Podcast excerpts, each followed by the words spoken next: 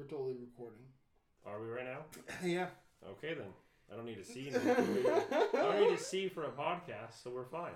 Uh, yeah, I, I guess I guess you don't need to see. No. If you're, uh, it's crazy. Nobody man. knows I forgot my pants. I hope you're wearing pants.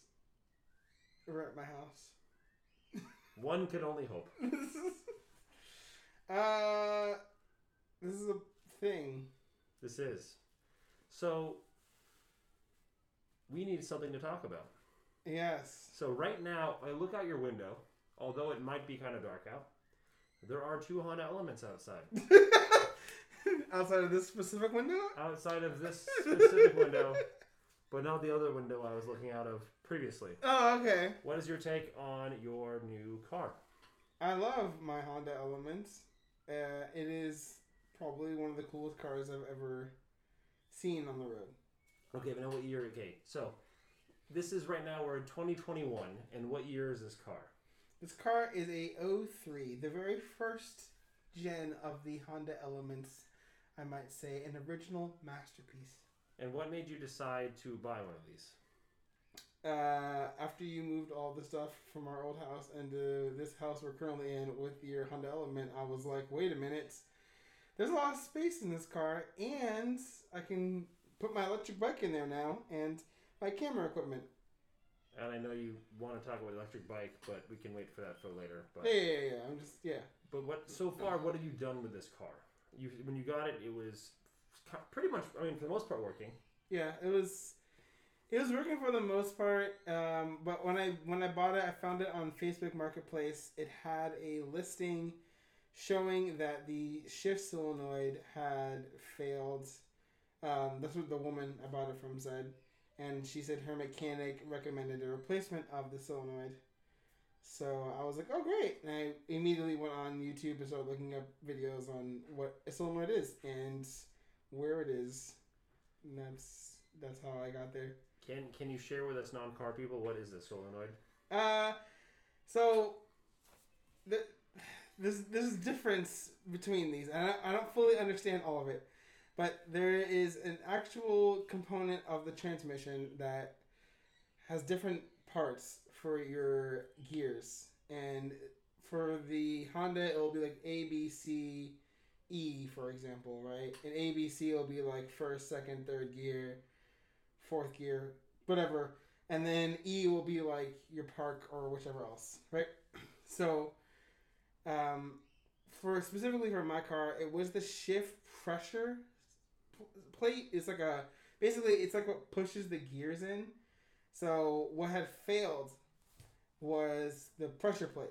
So the solenoids themselves were actually okay. They're like underneath the transmission, but the actual plate that pushes the gears in when you change when you're accelerating that had failed, and it's a it's something that um, you can't really find unless you take the solenoid out and test it with electrical current to see if it actually makes a different sound. But what uh, I I, I kind of got fed up because I didn't think I knew enough about cars. I work in computers mostly and camera stuff. So cars I did not know enough about, so I took the opinion of my trusted uh tech what, what are they called? Auto tech um Mechanic. mechanic, thank you. of my mechanic and I took his opinion at face value and he replaced the wrong solenoid pressure part and charged me $150 for it. And he charged me what, 200 or so dollars for the radiator and then he charged me three hundred dollars of labor, so I paid seven hundred dollars for what I didn't actually need at the time to get the car going, which fueled this whole like. My family has this whole thing where it's like, oh really, like oh, you can't do this or whatever, and it's like, oh really, like I'm gonna I'm gonna figure it out. So um, I was still thinking it was the solenoid, to the pressure plate. I'd seen it on videos, so I went to a uh, a transmission place in Vienna and they have a good reputation and everything. And they looked at the transmission and they told me that it uh, it was gonna need to be rebuilt and that was gonna be $3800 the element only cost me 3500 so that wasn't happening so uh, I found this out while I was on a hike with one of my friends. Um, so I was just like, oh, oh, whatever. I'm on top of this hill. I'll talk about it when I get down from the hill. And then that night, I decided just to buy the part from Honda. the part itself was like three hundred dollars, but I bought all the components of it. And then, um, well, my first day off, I put it in the car, and when I put it in, I took it for a drive, and it did not clunk. The issue with, with when something goes bad, the issue is it clunks, changing gears, and that clunk is like a really hard like hit, kind of like somebody hit you, rear-ended you, but it comes from the front of the car. So it, it literally is like it's like kind of like throw the car up kind of forward a bit, or is it like someone has hit you with a hammer, like like if someone? it's like a hammering jerk. something? It's like a jerk. Okay. Yeah, it feels like it feels like you're you're being jerked forward. But it, and it, it's really uncomfortable because it happens again when it goes back down into gear. So so you're going up into gear and it happens, and you're slowing down to a light, and then it, the car pulls again when it slows down. So it's it's really startling. And um, the woman I bought it from, she was like, she was she was talking about it, and I was like, don't worry about it, whatever, because it's like this weird thing of like fake confidence, where I'm like, I'm pretty sure I can figure out what this is, but then this like doubt that I can figure it out, and that doubt is what makes me, you know, have to look for a professional quote unquote. I'm air quoting here, a professional opinion on stuff. But one one thing I found out is um, all the stuff that I've learned literally about like my career and the stuff I'm doing right now came from online. 99% from YouTube. Like even working at Apple and stuff and working on phones, I figured all that stuff out from figuring it out online or just taking it apart itself. So it was never like I don't know, I, I think the idea of like a professional, like being a professional in a role is not really like as mystifying as it used to be. Where like you felt like somebody knew their craft. Now it's just kind of like I know enough to get a job, and that's it. And all these people before who did not know this, like the first place, a place I took it to, they work on Hondas and Jap- and Japanese cars, and they had no idea what it was. They didn't even place the right part. Um, so, yeah, I have a I have a slight distrust of uh, mechanics right now. Well, you, you said that you went on like YouTube and found out this part. Have you done engine work before? Oh no, I've never, I've never done engine No, work. never. I think the most I've done is replace the spark plugs or the brakes and change the oil. Ryan helped me change the oil. Ryan, our friend Ryan, helped me change the oil one time. Uh, that's the most I've ever done. And you had described to me earlier today that when you replaced this part after watching the YouTube video, you did not have a line of sight to this part. Yeah, so you're you literally blindly unscrewing something in the engine. yeah, so the good thing is is I work in a data center, right? Like for on servers and stuff. So it's not like I'm like unfamiliar with tools and stuff. Um, but I couldn't see this component. Uh, I, I could see it, but I couldn't like fit my head in it down to actually look at it. Um, so instead of taking everything apart, because that would take way too much time, and who has time for that? Um, I the car was the engine was cold, so I just put my hand on where the cylinder was, and I found that out by finding the owner's manual and the um, service manual online. And that manual had a complete diagram of what it is and what parts control what parts of the transmission and whatnot, which you'd think any transmission shop or mechanic shop would have, but whatever. Uh, and then I put my hand on that, and I felt there were six nuts. So I just kind of felt for the nuts and had the wrench in my hand and just put it on when I felt it. It took took some time, and I had to lean over the car, bent over. My wrist was kind of fucked up the next day, but after it worked, I, all feelings of pain left my body, and I felt amazing. And it, you fixed it after you were told by multiple mechanics that that wasn't the issue. Yes. That's so crazy. Yeah, it's yeah, it's weird. It's definitely like a weird confidence thing. You know, like it's the dumb thing where you're like, I can fix anything now, but that's not the case at all. But you know, like you feel like you can. And uh, since then, I've just been watching a whole bunch of YouTube videos on the elements, issues with the element, what can be replaced. I had a uh, Volkswagen Beetle a long time ago that needed a exhaust and stuff, and at the time I was like 15 and I did I was way too scared to, to touch any of this stuff. So I ended up selling that car um, because I heard the word welding. They're like, you have to weld the exhaust and stuff on. And I was like, I am not welding shit. But looking at this car, you know, um, you can unscrew everything, the entire exhaust, you know. So that's the thing about like what I found about like Hondas specifically and a lot of JDM or Japanese cars is that you can unscrew and un oh, unbolt stuff. You don't really need to have crazy things like some European cars have, and yeah, so de- definitely like a confidence booster for me. I've been doing a lot of other stuff with the car now and looking into like shit I can take care of myself instead of just relying on the opinion of a technician. Going to a junkyard and finding parts for the car and stuff like that versus trying like having to only think new stuff is the best. Yeah. Well, because then you know, like if it breaks, you can just replace the component yourself and not have to hire somebody. Exactly, and especially to me, it's kind of like the only thing I, ro- I really don't fuck with is the transmission, which the element still has a leak, which I think is from a hose, um, somewhere in the car. So that's like a whole new thing that I'm like, I, might look into the hose thing, but I also might just get second opinion on it. Um, but the the the thing about like figuring this stuff out is just making sure that it's to a, a, certain comfort level. Like making sure you can always undo shit. Worst case scenario, the solenoid failed. My I failed at installing it, and at that time I would probably use my insurance that I have to tow the car to a place that could put it on for me, or I would sell the car for parts or whichever else. Like there's always another option. So there should be no there should be no fear that fear in you trying to do it. Okay, now I want to add something though that you at this very moment though you do physically own two cars. Yes. If that car was your only car, do you think you'd have this much confidence of worst case scenario my car is getting towed? No, because that'd be terrible. Because if it was my only car, then it's then it's like oh crap, now I gotta pay for a rental car and all this other stuff. So yeah, the confidence definitely comes from the fact that I know, oh shit, I fucked up. Oh, I can just leave this, you know, until I'm ready to deal with it again, and, and I can get in my Kia Forte and like just drive away. Like, I don't have to think about.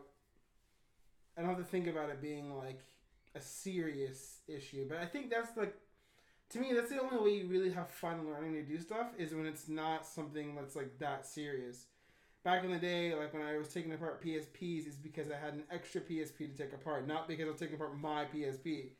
Like, oh, it broke. Oh, yeah, can I get this? Let me see if I can do something with it. And I just like, there's no expectation. It's already broken. I just take it apart, and I'm like, oh, I don't know what I'm doing. But like, I learned how to do stuff from that, I think it's how most people learn to do stuff. A lot of hands-on learning. That's that makes a lot of sense. Yeah, oh. like a, a lot of big hands-on learning. I have a lot to learn from you. As I for you have a 2003 Element, I have an 05. I've had it since it was new. Well, that's like almost 16 years. A long time. And although I've replaced electronic components, being more from the electronic side of things, engines are scary to me still. They're very intimidating. So I think I just need to uh, to watch more videos. And for those of you just in general, my car's air conditioning, the compressor actually died about four four and a half years ago, in the middle of summer. That long? Was, four years was, ago? It was four years ago, yeah. And Oh, I gosh. I discovered this because I was driving up near uh, College Park, Maryland, on the freeway, in the middle of summer, with my what I thought was my AC. I'm gonna quotations AC Mm. on full blast. And I was driving, and I noticed that I was getting really hot and sweaty. So of course I turned up the AC to get more, you know, more air. And I started realizing it was feeling very warm in my car. Mm-mm-mm. And this is the summer, right, in the DC metro area. And I rolled down the window and realized it was colder outside than it was in my car. And um, and then since then, I've not had air conditioning. That's and the problem. It is. Well, I've noticed that as long as if the car, if I am stuck at a light or I'm stuck behind a car, it is awful because you literally are just. I feel like you're just sitting in like just sticking to your seat and you're like just sitting in in like I don't like like moisture and like just the wetness of your own sweat. It's kind of like going to the pool and then getting out of the pool and having a towel wrapped around you, And but you're still in your wet sweatpants, Yes. and then you feel the itchy and like uncomfortable feeling you have. Yes, but the only thing here is that the humidity is what adds to the heat. I mean, don't get me wrong, it does get warm here, mm-hmm. but the air itself is might be, you know, 78, 85, an extreme to maybe low 90s, but the minute you get like some airflow and you're driving, it's very easily feels like it's like 10 to 15 degrees less. Yeah, and what are you comparing this to? I'm comparing this to the desert.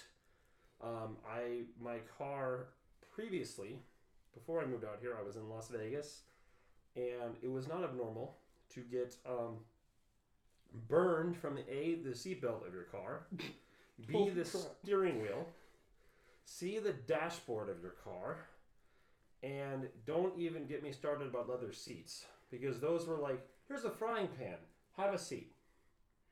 When the seatbelt turns against you. Yeah, you have to. What you would do is if you were, you know, your kids, you're wearing shorts, right?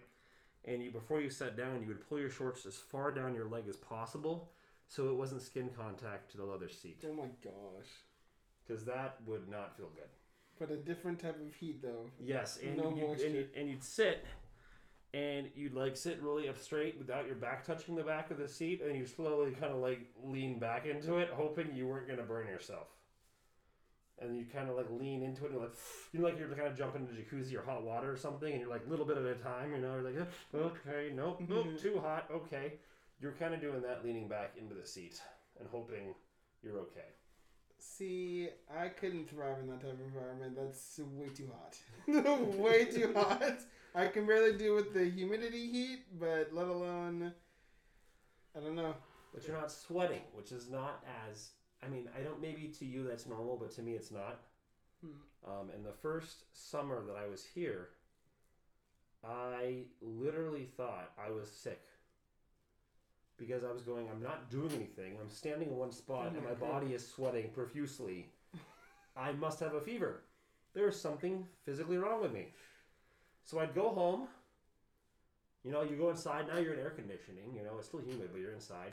And you and you take a shower because you're like, oh my god, I need to calm down. There's something wrong with me. And you like go and lay in bed, and then all of a sudden you're like, I don't feel ill. And of course, since you showered, you're cooled off because you take a colder shower, you know, and you're wondering what's going on. You know, and you're just like cooling off, and you realize you're fine. And now you have a day off of work because you thought you were sick. It was great. That's how it works. a lot of sick days used. I think I did it like three times when I came out here because I didn't know what like humidity felt like. I think it's kind of funny that like, if you never experience a certain environment, you're like, oh, obviously something must be terribly wrong, but your body's just like, no, I'm just reacting to this different change that's happening. But in your mind, you're like, I have no idea what this change is and why it's happening. It's kind of fucking freaky. Yeah, I'm, I'm like talking to a coworker, like, look at me, I'm sick. Look how bad this is. And they're like, um, oh, okay. Look, I'm all wet. And they probably thought I was exaggerating until they saw I was being serious. They're like, oh, Trent, this is such a funny joke.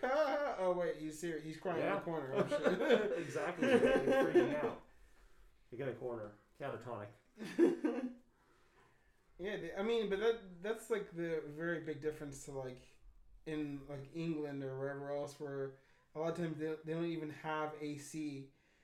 So like you, so I'm, I I get coming from here, coming from the East Coast in summer where it's very humid and you're just kind of like, oh my gosh, you're like it doesn't matter if you're in the shade, you're just hot regardless.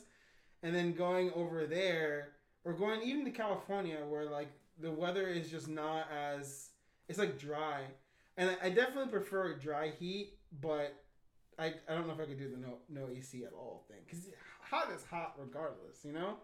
Like there's different types of heat, but if the sun's on me or coming through a window and I'm sitting at a cafe or something like that, and there's no AC, I I've been babied, you know. I've been babied my entire life. I'm a fragile I'm a fragile person when it comes to heat. Like I used to get heat headaches all the time as a kid. So I mean, I don't know if you have any of the same I, afflictions. I've, had, I've had I haven't had heat headaches, but I have gotten dehydrated really badly on two or three different occasions, and you have to really, really, really watch your water intake Hmm. when you're in a dry climate because you're not sweating.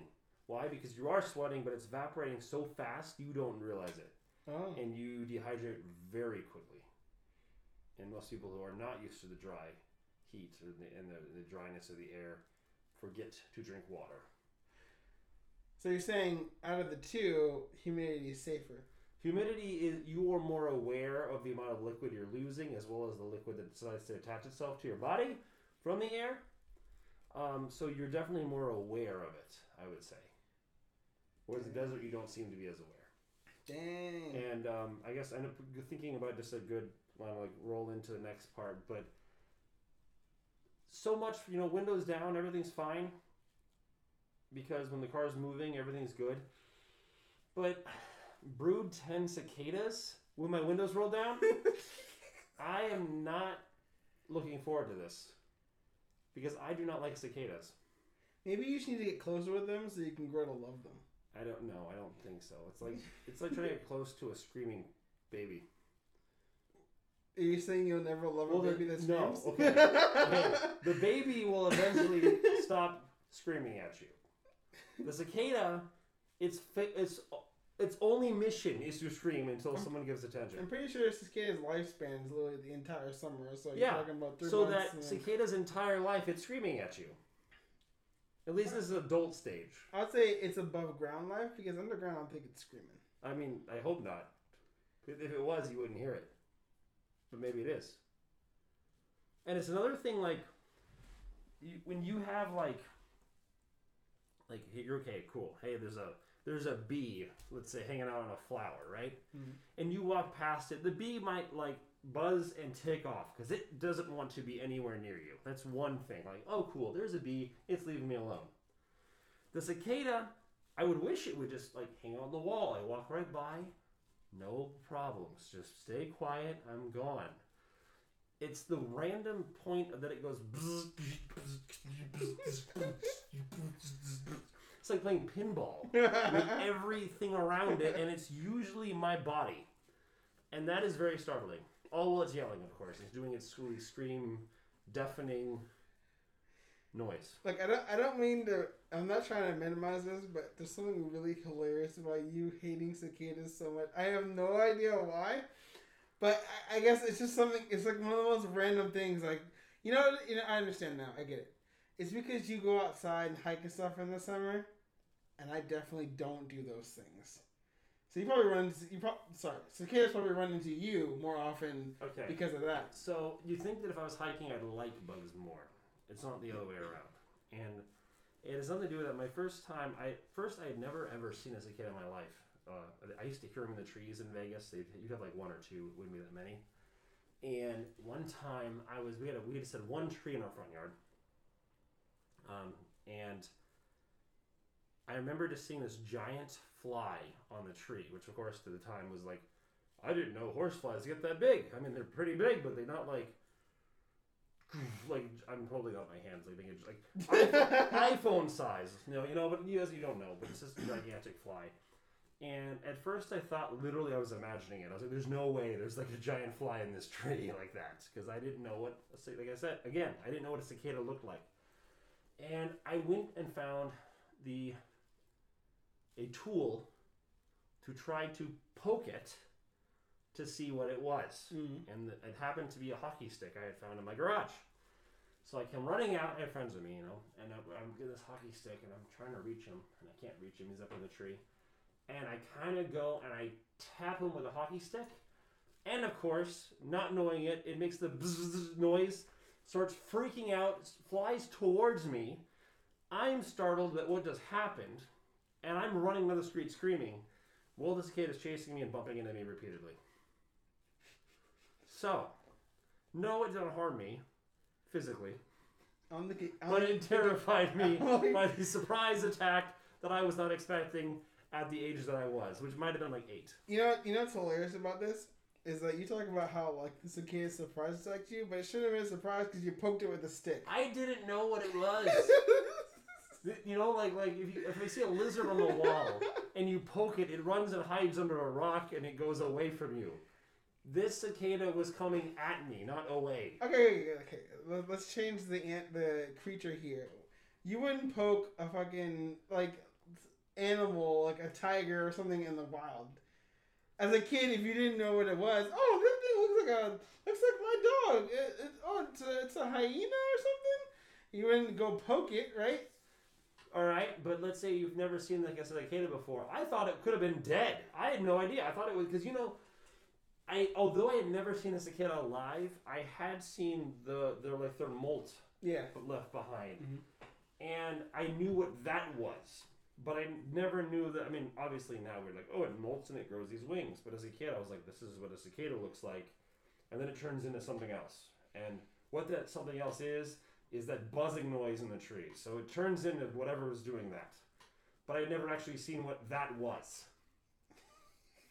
I'm just saying, I, I, I'm not surprised this kid freaked out.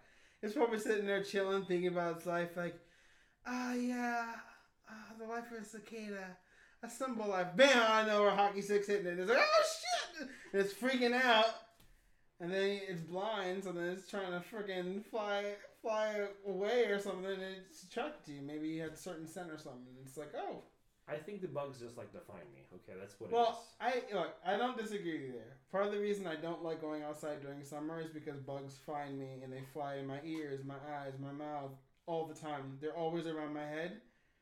Since I was a kid, my mom was like, "It's because you're sweet," and I'm like, "I don't. I don't want to be sweet. I don't want. You know. I don't.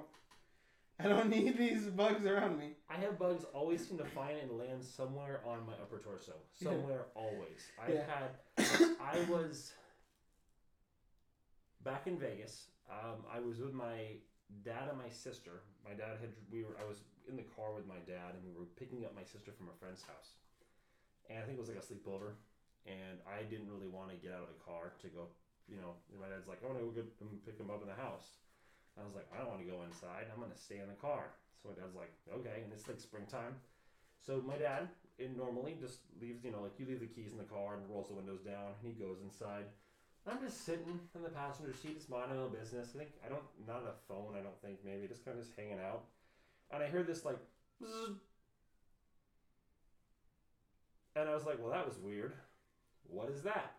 I'm looking around, going what was that that has whizzed past my ear? And I'm looking. Remember, I'm in the car still, and I look straight down, and there's a bug on my chest staring up at me and I, I don't I don't know exactly because my reaction was so fast, but it almost looked like a tarantula hawk. It was one of those black ant looking things with like golden or yellowish I say golden like orange wings. Hmm.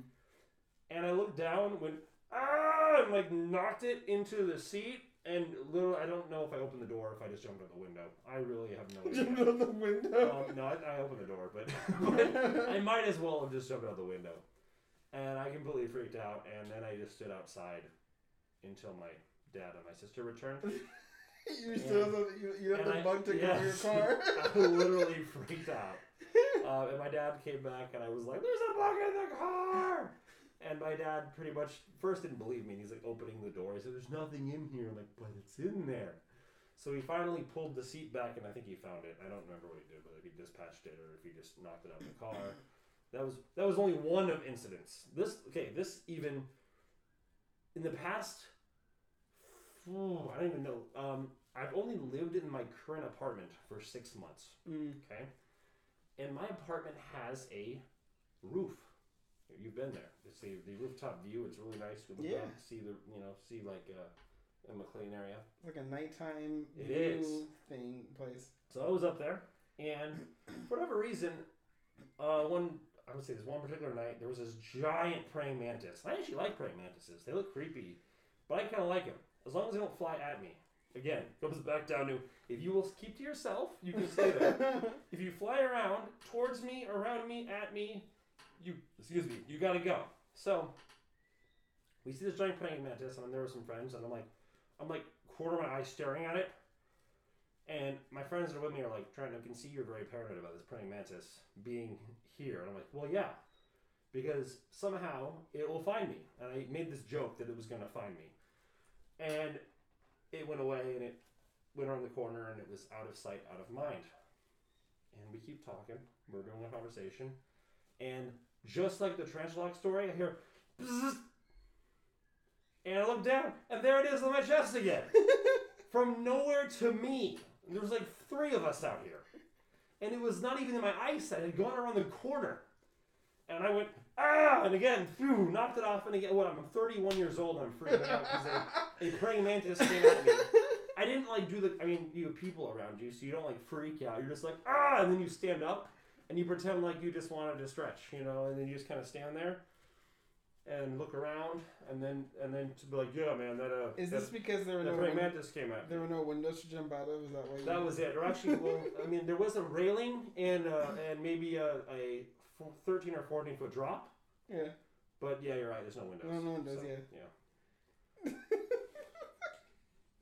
I mean, again, I align with you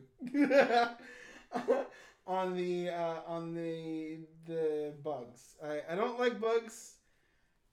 I it, there's no but there's no specific bug that I don't like. Like cicadas are like you know. Don't fuck with me. I don't fuck with you.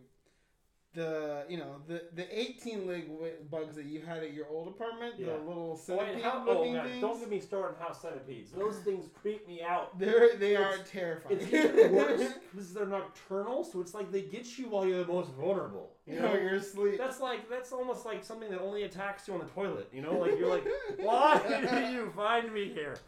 And, and it's like, and it was crazy because at the time, I mean, I obviously, you know, I had my roommate at the time. Um, she would not see the, I mean, she would see them, but never as much as me. Hmm. And she, but she also went to bed way earlier than I did. So it could have been that she didn't have as many in her room versus mine. She'd find them in her bathroom. She'd find them in other rooms. But it was like they, they always, for me, they always would come out like one in the morning. and and it, I remember one. I, I used to go to bed like eleven thirty midnight, and it was always like, you know, it's like midnight, and like falling asleep trying to close your eyes, and it's like that horror movie when you get like the flickering and your eyes are open and closed, and then you blink and you open your eyes and there's something there in front of you, yeah. and that's what happened. I would just see this little thing in the corner of my room, up in the corner. I'd be like, ah, and I have white walls, so it like stands out. Yeah. And even with the lights out, you can see the shadow of these little things, these creatures, like the aliens on the wall, and it would creep me out. and it got to a point where like I couldn't go to sleep right away because I'm like, well, I don't care if it's midnight. Give it one more hour, they'll show up. I gotta get rid of them um, because I had one that crawled in my bed with me in the middle of the night, and I had another one where I physically watched it come down the wall and across the floor towards my bed while I was laying there. Fuck that. And pretty much when that happens, I have to find a shoe and I have to chase it because those things They disappear, dude. they disappear. so I actually did I was I read up on these because I mean I mean I don't I'm not condoning killing centipedes. Centipedes actually I never for the entire time I was in the apartment saw a single cockroach. Because house centipedes kill roaches, they kill spiders, they kill all these other bugs. And although if you want to get technical, like centipedes do they are I don't want to say toxic, but they have like the poisonous bite if they were attacking their prey. Mhm. But it's they can't they don't harm humans that way. Besides like oh like a red mark, they don't they generally stay away from humans. Um, so they do good things for people who don't you know who don't care. They don't have diseases or anything. But it, I just don't like some alien looking creepy creature thing that when it sees me takes off. Yeah. And I saw, I think uh, you, know, you have to research, you have to know your enemy, right? So you research and you have to know your enemy really well. And I think someone had even said that like like centipedes are really clean, and they'll be on their wall, and they'll take their their their front feelers and they'll go over and they'll clean each individual leg that they have. Mhm. And if you interrupt that process, they'll freeze, and when you leave, they will continue where they left off. It's not like they start over. They remember where they were before you interrupted them. So I I think the intent of that was like these creatures are you know they are they're Majestic. they're majestic. And what I saw was these things know more about you than you know of them, Oh my gosh. and that just made it more creepy. I think you're watching too many movies, Trent. That might be. It's also possible. Wait, way too many movies. Speaking of which, have you seen any of the uh, Marvel shows on Disney Plus? I know you'd ask me that. Multiple Um, times, Trent. you- I even put WandaVision in You front of your So face. I was literally over here. Yeah. So those of you who don't know, I I don't get hooked on TV shows that much because I don't want. How do I say this? If I watch, if I get into a show, I'm like one of those people who have to binge watch everything. Hmm. And a to be continued is not an acceptable ending to a show. So if a show is just come out and it's like, here's a new episode this week. Stay tuned for next week. I'm like, well, screw you guys. I'm out. Because now I feel like they have like the power over me of like my time, which annoys me so much. So what I usually would do if there's a show I really want to watch, I wait for an entire season or a second season or a third season, and then eventually one day I'll play it on Netflix or something and let's go through it all. Now I know Marvel's not on Netflix; it's on Disney, but Yeah. still, I just go through it, binge watch it on my leisure on my own time. Um, a funny story: I actually got into uh, the Star Trek Discovery mm-hmm. and I watched the entire first season. I watched the second season up into the last two episodes of the second season finale because the third season wasn't out yet, and I did not want to be left on a cliffhanger because I was like, these guys will suck if they do this to me. I will be so mad. But the thing So I stopped watching it at that moment. aren't you already cliffhung though because No, you didn't well, see the last two I episodes? I'm I- so confused. It's weird, but one again, I don't know. It's like one I ended on my terms, and one is on their terms. It's like you wanted me to play on this, and I'm not gonna let you have this. This the uh, have it your way, right? You don't. It's not there. It's on me. It's on them. I don't know. It's weird. That is that is that's a little weird. So I, Um, I actually have not watched that second season of Discovery. I haven't finished it yet. Oh my And the God. third season is out. I haven't even done it yet. So one of these days I'll be in the mood again, and I'll be like, oh, let me recap the past two episodes. Get to this crazy whatever cliffhanger it is, and I'll be like, oh, what cliffhanger? Season three, done. See, the, see, the other thing that sucks about that is there are a lot of series that don't get an ending, which I get. Right, the whole thing is you want to see a completed series, right? But like, there's sometimes they're good. They're like moderately good series that don't have an ending. I just that annoys They get me. like like Firefly. I never watched Firefly. Neither did I, but my sister talks about How do you compare something you've never seen? Oh, my, my sister talks about it all the time. My family talks about it all the time. They're like, Firefly was so great, but it didn't have an ending, and it didn't get funded, so they, you know, they stopped it. I just like a show where you can like pick up anywhere and kind of get understand what it is, or and it's not only that, but like if you have a friend that's like, hey, you should really watch this show, aka you, Nick. Watch this show. It's WandaVision. If someone was like, Trent, you should watch this movie, I'm like, all right, I can block out an hour and a half of my day. Yeah. Watch my movie. I watched it. Yay. When you're like, watch WandaVision, it's like, oh, let me block out eight hours. what? You want me to watch what? And then it's like, oh, that's just the first season. You just wait until next, you know. It's just, it's just so much time. And it's almost like, I, I mean, don't me wrong. I guess if you're hooked and that's what you're into, you Mm. watch it. It's just like, for me, it's like, I bet my life is distracted with so many other things. Not say, I'm not not saying by any means that I'm more productive doing other things. I just there's other things that pique my interest, Yeah. and when I get to the point, I will probably watch it. I just will watch it when I'm in the mood to watch it versus when everyone else is watching it. I'm just gonna say this real quick that the thing that's hilarious is you're talking about like time and everything else, but like when when I'm watching as it comes out, it's a half hour. So I'm watching a half hour out of my day, and then I go on with my life. The only reason it's eight hours is because you wait to watch the entire series after it comes out because of your first thing, which is not wanting to control your time. Which I'm kind of like, it's a catch 22, isn't it? Because that's you deciding that, not them making you do it. So I don't understand that, but whatever. to each his own, Trent. To each his own. You make a valid point, but maybe it's just maybe I'll start like a week of work off or something, and just just never leave my couch. We'll see. We'll figure it out. or maybe I'll start watching it like at nighttime before I go to bed. Who knows? okay, so okay, you've seen Game of Thrones. Yeah, uh, yes, but believe it or not, the last season I didn't watch. Holy shit! For that same reason, I won't do it. I, I got fed up Oh with it. gosh. I didn't watch it. I mean, I don't think you really need to watch it. No, I actually no. and- Just leave it where it is. It's probably like great. It was. It got well. Not only that, like I'm, again, yeah, I think it was well written. I love the music. I loved everything about it. I just, I would hear an A. I mean, people would tell cliffhangers that work all the time in places, and you're kind of like, I already know what's gonna happen. Mhm. You kill him, he kills him, he kills her, who kills her? This guy kills this person, this one kills this person, this person kills this person, and then you keep going, you know, death, death, death, die, die, die, Yeah. until one person is the ruler. See, but it's like the thing is, is like I think what makes it interesting is like the journey of like how you get there, because you know, you know, like I guess this is what made Game of Thrones so good is that you think about, you know that somebody's gonna have to be in charge in your mind, but then the whole element of the White Walkers means that nobody could be in charge in the way you think. Yeah, I guess Right, yeah. like- Like maybe you're thinking, oh, oh, the Lannisters, they've they've they've had the football all the way down to the final finish line. They're almost there, the touchdown, and then they get tripped by like I don't know the Starks or something like that, and then the Starks pick up the ball and then they they score a touchdown or touchback or whatever, right? But in the end, before they can score, it's like freaking I don't know why I'm using football analogy, but before they can before before they can get there, the you know, the the game is canceled entirely because of fucking of a free, ble- blizzard or something.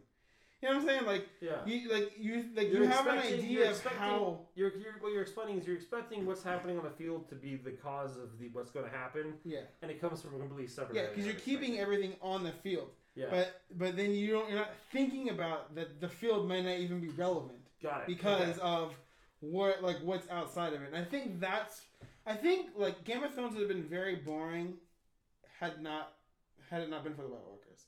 Because it would have been very traditional. I mean, very boring in the traditional sense of a TV show where you know somebody's gonna have to win this. it. that makes sense. But you never knew you never knew who was gonna get it, and you and because of that being up in the air, and you had this like ominous like supernatural event in the background where you're like, oh, I don't even know if this is all gonna matter because that might take over everything. I think that's kind of not to kill the ending for you, but I think that's kind of what killed the series. already killed that- it. Don't worry, you're fine. Yeah, I think that's what killed the the series. is because a lot of people like wanted that. I think I think like that you're talking about you knowing how the story is supposed to go. I think a lot of people wanted a different type of story and they got not that, Yeah, right? And so they were uh, disappointed by how unimpressive the end the ending was. okay. And not only that, but also with the way it ended, they're also frustrated with that as well. So, yeah, I mean, Okay, no. I want to give like TV shows credit where credit's due though, because I also I talk about I don't watch shows because I don't want to do it, but I you know, I also don't watch shows because I don't want to get hooked because it's like almost like yeah, and it goes down to like because then I'll like be sleeping that night going I want to know what happened, I want to know this, and I want and I don't like having like that much like I it's hard I it is hard for me to focus on other things if I keep thinking about a particular show. So in order to keep it from happening, as I try to avoid them, until I feel like I have enough control that I can do it on my dude, own. I, I totally, It's I, weird. I don't I know. totally do that all the time though. Like, the, like when I'm watching something, I get like, I get like super obsessed with whatever it is. Yes, if I start, that's the thing with binge watching. I completely. Yeah. But then you're like, oh my god! I'm like, that's all I can think about. Like, what is going on? And you have to like, you have to like forcefully like pull yourself away from it. I mean, I, I don't know how far you go into it, but I kind of like it. Like with the, with this car thing, like I'm so obsessed with this thing. Okay, so, well, And I kind of forget about like the fact I do Okay. photography and other stuff because I'm like cars, cars, cars. Spend all my money on this. is I a photographer? I don't know. Yeah. oh, oh. So you do like when you're when you're repairing a car, you're just like, what year is it? Like from Jumanji, you know, when he comes Yeah, out, yeah. doesn't know where he's been. yeah, Is that it? Is that your that's what I do. Yeah, Okay, I good. come out, come out like yeah. Robin Williams, pretty much. from working Just on this freaking out. one car I've worked on. Not you know, not to make it sound like I have like ha- a bunch of cars sitting outside or something. this is like this. This is like the first time I've actually, for real, done this as an adult. I don't think it's bad to obsess over something if it's something productive. This is my opinion. But sometimes when you're like, this sounds weird, but like I get when you're like if you're if you're watching a documentary, you're learning something that you're retaining information that's coming in. Sometimes I'll be sitting watching TV, and I know I've been sitting there for like two, like let's say two hours, and you think to yourself, what if the TV wasn't there? I would literally be staring at a wall for two hours. like that's literally that is what I am doing as a human being. I'm staring at this wall. To if you if, if an alien landed on this planet and had no idea what television was, they'd be like, why do humans stare at walls a lot? So I, I always feel like if I'm gonna watch something, I almost I don't want to say like I feel obligated to, but I I kind of feel like I have to watch something that's gonna be like mentally beneficial, and not so much for entertainment purposes. But you know, you you uh, you have a lot of people have a lot of different ways that Yeah. mentally they gain mental benef benef benef benef. Mentally beneficial, yeah. Yes, they gain mental mental benefits. I was trying Yeah. to figure. out. Well, but some And- people like you do it to unwind. Like that's also mentally a benefit. I just sometimes I just I, it's almost like I'm like self aware that I'm just staring at a wall. Like it's just like a weird thought that like this is me now. You know, I don't know. Yeah, man, yeah. That, I guess that's why it's like different, right? Yeah, but somehow I don't feel the same with the computer. And that's just me staring at a wall with a mouse in my hand.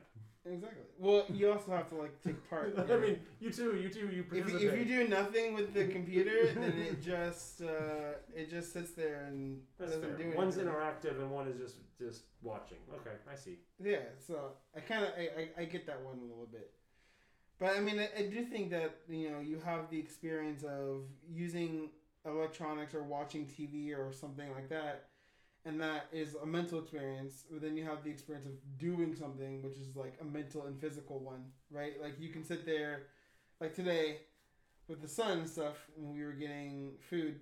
Sitting outside with the sunset to me, it was like a different type of experience because I'm just like I'm sitting there really relaxed because it's like oh it's gorgeous outside the weather's actually pretty nice kind of warm it's sunny after it's been rainy for like a couple days and like this experience i'm having of physically feeling this air hit me and like you know just being relaxed physically is a good experience for me but i can also watch something on netflix that's stupid and get like a mental like lesson from it because you know like when you're a kid you watch stuff and like it had morals and stuff Yes, I get you mean. And Like, you stories have learn- learned, yes. yeah, you learn from them. I mean, a lot of movies and TV shows now don't have them, which is why I think our society's screwed.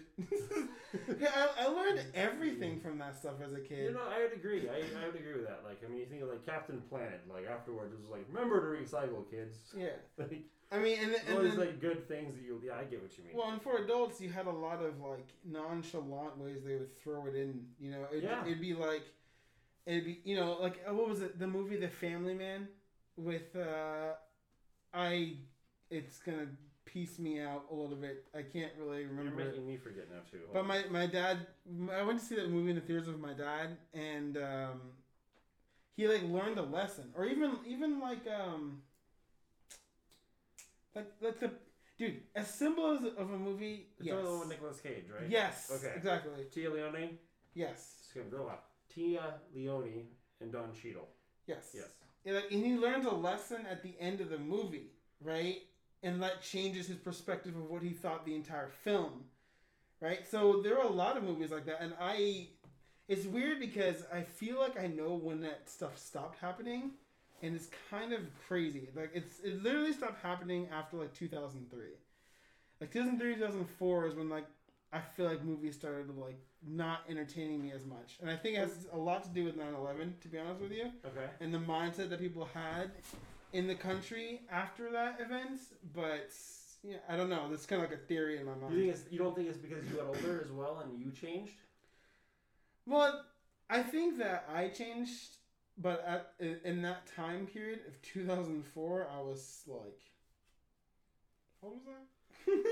I, I, Well- yeah, I was like a still a kid at the Well, time. yeah, but age aside though, you don't. You talked about how society changed a whole due to 9/11, Mhm. but I would think that it would affected you as well. It w- yeah, I mean, it would affect me, but I didn't realize the effects of 9/11 until like 2010. Like, like okay, like so put it like this: when 9/11 happened, I was in elementary school. So all I remember is my parents coming and picking me up from school.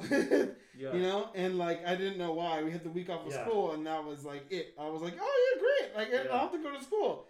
It's not until like I got into like high school, and not even really, maybe actually college, where I was like, oh shit, this is like a this is like a serious thing. Like Yeah. People were afraid other stuff was gonna happen, right? And like that affected that fear, especially like, I mean, look, I'm an American. You're an American. We know America walks around with its dick in its hands. Like nobody can touch us, right? Like that's a, that's a thing Americans do, right? Everybody knows it.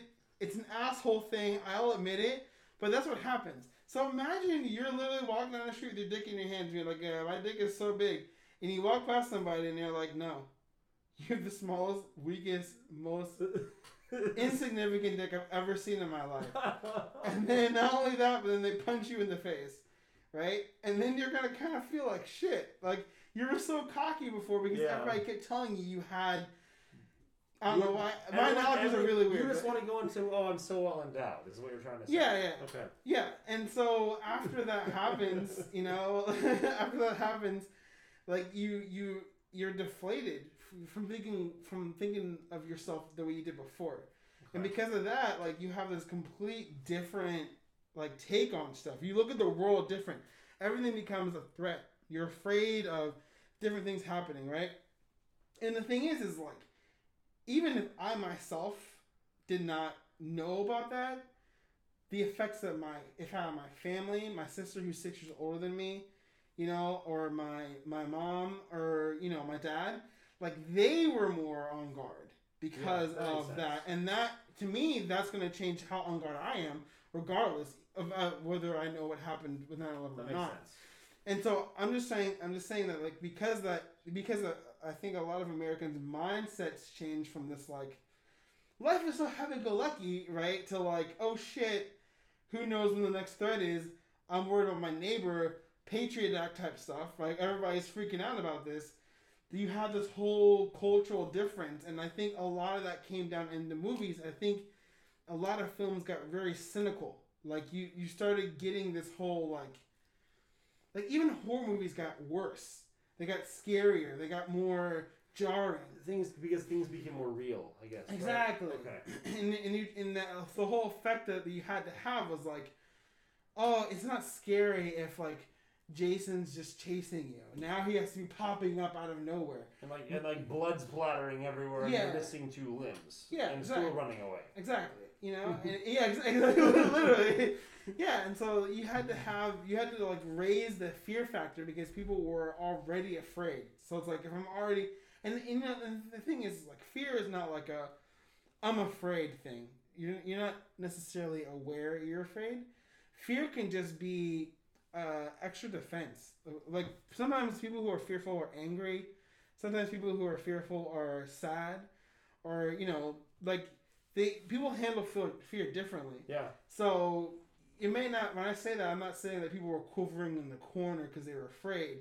I'm saying that like their reaction to what happened and and their reaction to the general unknown about what was happening next led to this kind of mindset that was like more fearful than it was carefree.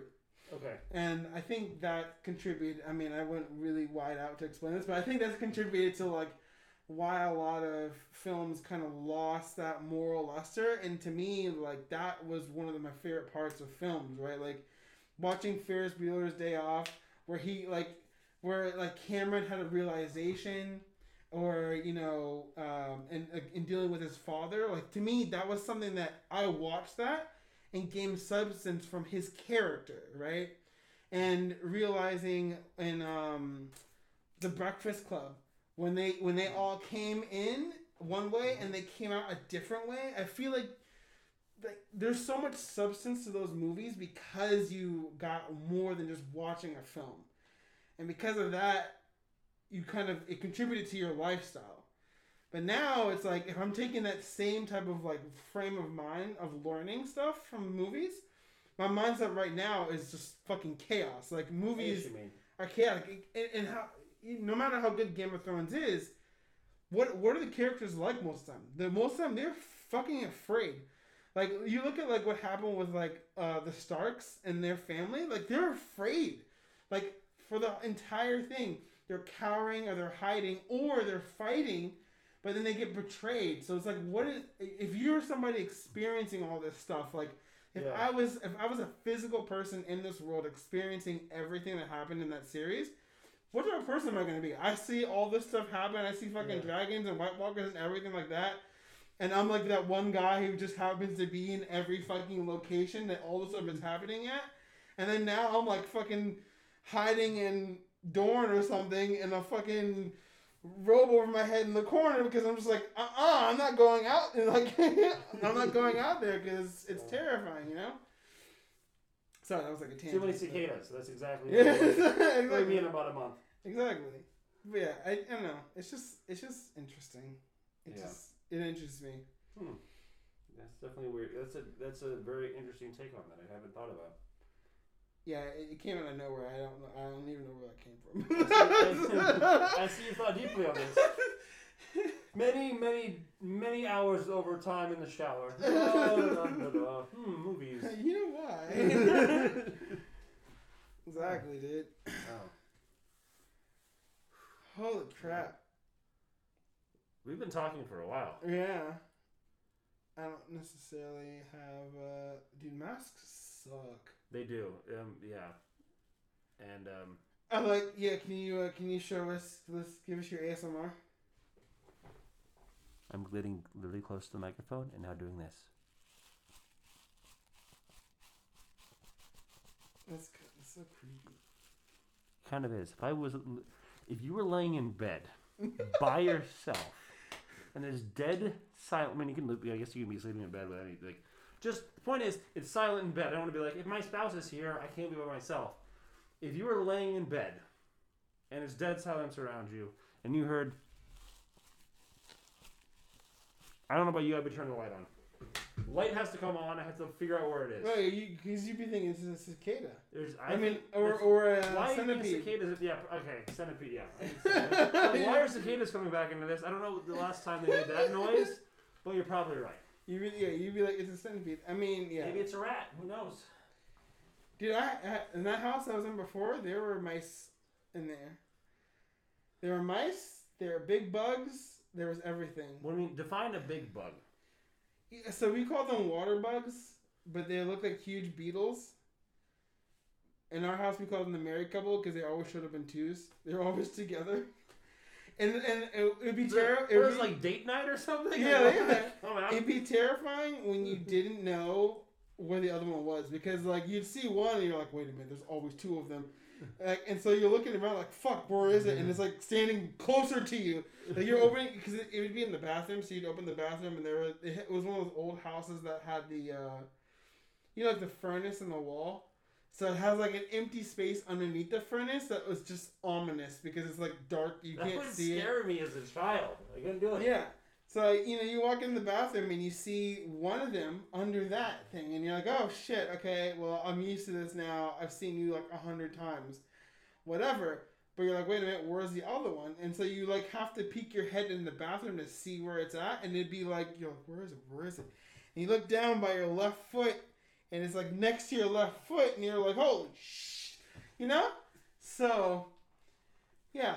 Do, they, do they move fast when you startle them, or they just kind of hang out by you? What do they do? They're just kind of they're kind of lethargic. They kind of hang out. It's like no, no, no, no, no. Yeah, they kind of like mosey along. But uh, I think because the thing is, is actually that's a lot because you would go get them and try to kill them, and then they wouldn't be there when he came So back. they're smart enough to know that, that you were coming for them. Yeah, because supposedly. usually you go in the bathroom, it's dark. You can Yeah. light on. They're like, oh shit, Okay. you know, and they so they scatter kind of in this sense. Yeah, Okay. but it was just it was really annoying because you have to go sit in the toilet and it's not right next to the furnace. So if you had to like go number two, you know, When we're talking about when you are most vulnerable, like the centipede is going to be when you're your most vulnerable. What was the ex- what did I say? I said like if you're in the bathroom, and that's exactly what happens. So I they used- might as be the same way. I used to go to the bathroom with my feet on the uh, the shower. You know the the, the bathtub. the bathtub. I used to I used to put my feet up and I had to go. You know, Just so they would.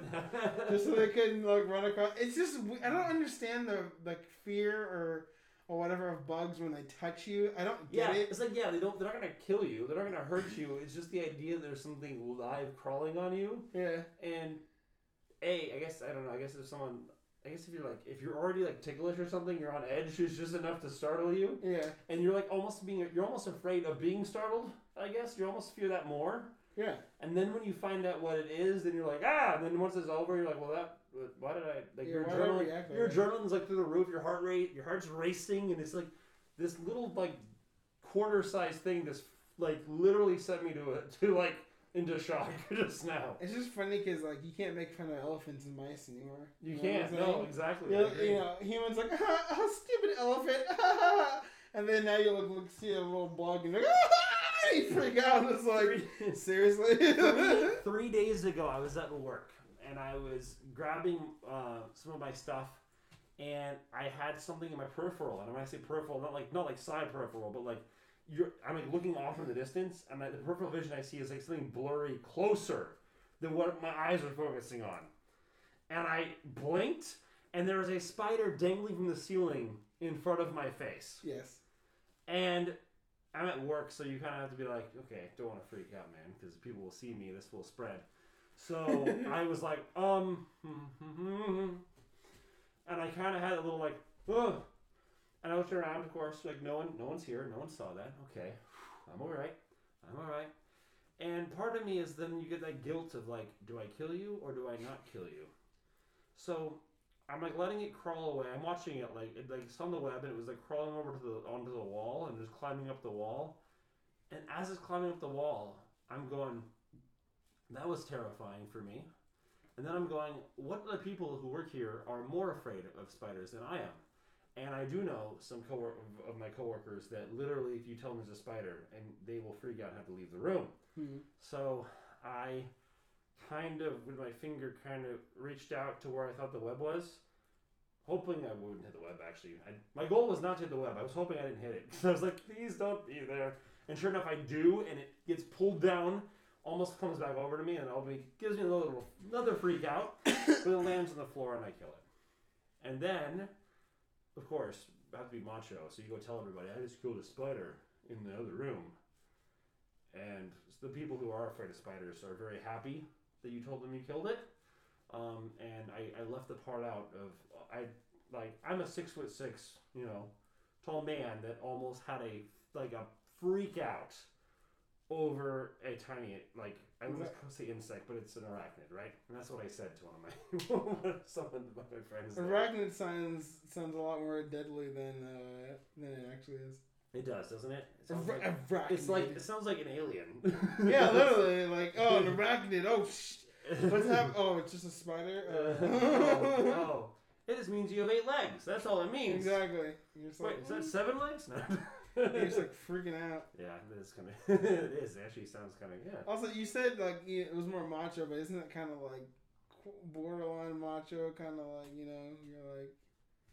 It's not, it's not like you fought off a tiger. You're like, yeah, I killed a spider. You know what I'm saying? Yeah, you're like that's right. What? Got a spider. Gotta go wipe this off my shoe. That's kind of how it Come is. to you. Oh, Trent, you're so macho. I'm so macho. You're so brave. Oh man, Damn, dude. this is a lot. You, you think it's gonna be hard? You're like, I can't talk for this long. What do I have to talk about? And then you realize you're just a really talkative person, Yeah. and you're like, wow.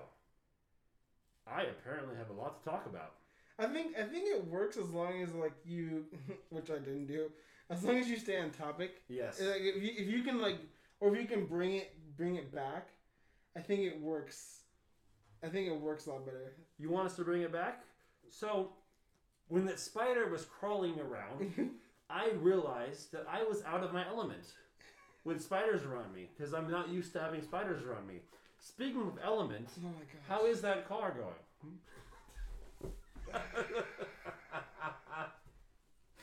Do you, you do this in real life, and are you doing this on the podcast, right? Really? I- As soon as I heard the word element, I was like, oh, here we go. Here we go. It's coming. It's coming back to the element. you, you, just, you just told me you wanted to take it back, so Uh, yeah. that was the shortest path that I can find. Is some sort of dry dad joke. you, you're full of dad jokes. I, I know, right? Anyway, the element is great, Trent. It's great. And I will probably keep it forever, to be honest. I mean, I don't know about forever, but as long as I can keep it. I don't see a reason. and For the for what it does, the space, yes. And at some point, I want to get another car I can mess around with. like I told you before, like an Audi TT. Stick shift. This after you fix this car, you're gonna be doing two at the same time. No, no, no. After I fix this car, I don't have. I don't have money for I have that. five cars. They all partially work. Yeah, but I've, I literally, dude, I found so many inexpensive cars online.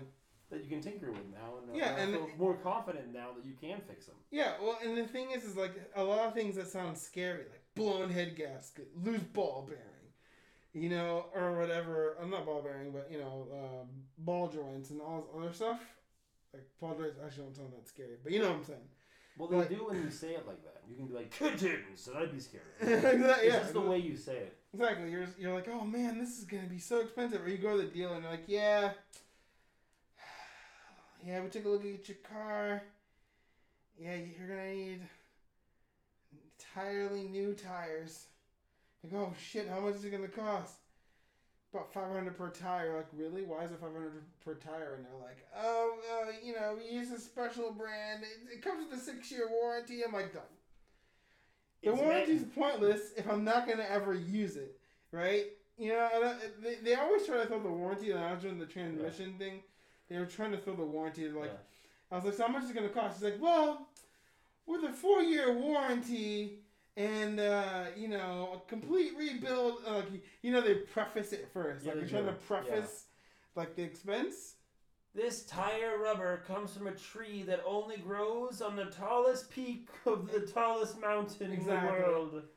And only one man can get there. Exactly. And he only has a backpack to bring So, it back. so because of the effort he goes through to get this for you, it's gonna be ten thousand dollars per tire. like, you know? and that, that pays for him and his family. Yeah, exactly. A little Yeah. on the side for us. Actually, Trent, I do have a, I do have like a little a little thought. Mhm. I kind of I want your opinion on. Oh. So there's there's there's like this opinion on. and We talked about we touched on it when we were talking about the element before. Okay. But this opinion on like people being experts on something, and them being the best, like like basically an expert is the best person to go through for the sources of information. With the internet and stuff now, do you feel like that is that is true? Because like I said, I learned a lot of my stuff from the internet. It doesn't mean I'm any better or than a person who didn't. But I'm just saying, if it's out there to be learned, like that whole thing that at my previous job that I didn't like of we can teach anybody to do this thing, Yeah. right? Like, do you think that is something that is killing professions or makes people more qualified as much as a profession? I guess you mean. I think there's. if you're an expert at a topic, I think that would have my definition of someone being an expert would be someone who is knowledgeable about a particular field, just within their own mind and their their own knowledge they have, and they can then share the knowledge with other people, or or do a task to to its completion or completely fulfill it, right? But I would what you mentioned earlier is that you know there's also something to be said of somebody who has access to resources, knows how to utilize those resources, and takes action on that. And if somebody, if if I'm an expert in a particular topic, and I'm like, well, I have this answer right now, and I can fire it off right away to you, but you know that in five minutes you can get the same answer, and it requires you to do a quick Google search. I I mean, yes, it took you a little longer, but both of us have the same information. So I, I think that the term expert, I guess still to me is that who has the knowledge in the moment. I guess is what my still my, my definition is of experts. Mhm. But I think those lines are blurring. To be a little more, just be the person who you think is an expert is just the most resourceful now. But do you think an expert has to be right? Do you have to be right to be an expert? Hmm. I mean, I'd imagine. Hmm. That's a good question. Okay. Um. No, you don't have to be. Um. But I'm using this very broad in a broad term. If you are an expert in, uh, this is good. I mean, I guess if you're an expert in repairing phones or watches or electronics, yes, you. I mean, you don't have to be right twenty four seven, but I think you'd have to have a general idea of what an issue is before going into it, or kind of have an idea. Mhm. But when you're when you're saying an expert, what if you're an expert in philosophy? The study of philosophy is not who's right and who's wrong. It's just the study of the act of deciding what is right and wrong. So that doesn't. You can be an expert in a field without actually being quote unquote correct. You just have the knowledge and you understand your own thought process and how you came to that conclusion. But uh, I mean, I, I guess that, that that's true. That there's to me that's an abstract version of I, an I expert. know. I went really. No, no, no, no, abstract. no, no, no, no. I get, I get, I I get, I get what you're saying though. That's like that's like a you know, an expert in something like a like a something that is yet to be proven to be true, versus like. I guess the point I'm trying to get at Okay. is I I'm trying to like see what your point is on this and then uh, kind of attack it or something. I don't know. But He's, he's readjusting his chair now. So, but, but I guess the the thought I have is that an expert is somebody to me like when you repair a phone or you're troubleshooting a device or whichever else, right? You want to you want to like you said have an idea of what can be wrong and maybe you're wrong, right? Yeah. maybe you're wrong about it, but like to me, what is not kind of acceptable for somebody who is an expert or a professional is to not have an answer for you. So like for example, if you are if if I'm repairing your let's let's keep it with electronics because it's easy. If I'm repairing your television, right, and you tell me my TV doesn't turn on, well, you know that there's only so many things that can make a TV or an electronic not turn on, right? Something's going to be related to power, so you're going to check the cable, you're going to check the power supply, you're going to check the power button, you're going to check the, the controller's power button, you're going to ask more information about how they try to turn the TV on. Like, Is Do the you- power on in the house? yeah, is the power, yeah, is the power in the house? Or do you try to turn it on with your Apple TV, for example, but it's not working? Or Right. use your elbow? Yeah, exactly. you know, like all these different ways that you like that you you know because you do this job a lot. You troubleshoot a lot. You know that you people do different things. I think one of the most unique ways to turn on a TV now is to turn it on via your Apple TV, right? Or like the Chromecast? Yeah, like Or the, but you, Roku. you turn those things on and it turns on your television. So somebody who's always done it that way may not know that there's a power button. But then some software update comes out for your device, and then bam, now the the device doesn't turn on the same way it's used to. So you, now they tell you it's off or broken. Being an expert or somebody who has more information than somebody else, who like they come to you for your expertise in this thing, like I feel like if even if you don't know how they do it, you should be able to get to the point of how they do it. You should be able to come to some type of conclusion with their information and with what you what you've tried to like be able to understand why it's not doing what it what Okay. it's doing. right. Then yes, I see where you're coming at. Then yes. So so agree I, so in terms of like somebody who's like a philosopher or whichever else who's an expert in that role, I think their role of being an expert in that field is understanding the practice of what that field is, right? Like what is what is a philosopher? What is philosophy, right? And then how do you flex that muscle of being a philosopher in that category? Because the thing is, is what you're doing is you're limiting you you're limiting yourself to a category when you say I am an expert in X. Yeah. Because if I said I'm an expert of, of being a human, well, what does that mean? I'm an expert in doing everything that humans do. Yeah. Like no, or you know, that's my profession of being a human is is being good at everything. It's like no. So I say I'm good at this thing, and this, as long as this thing has criteria, then it's like me deciding what that thing, me like putting myself into this category of saying I'm very good at this specific thing.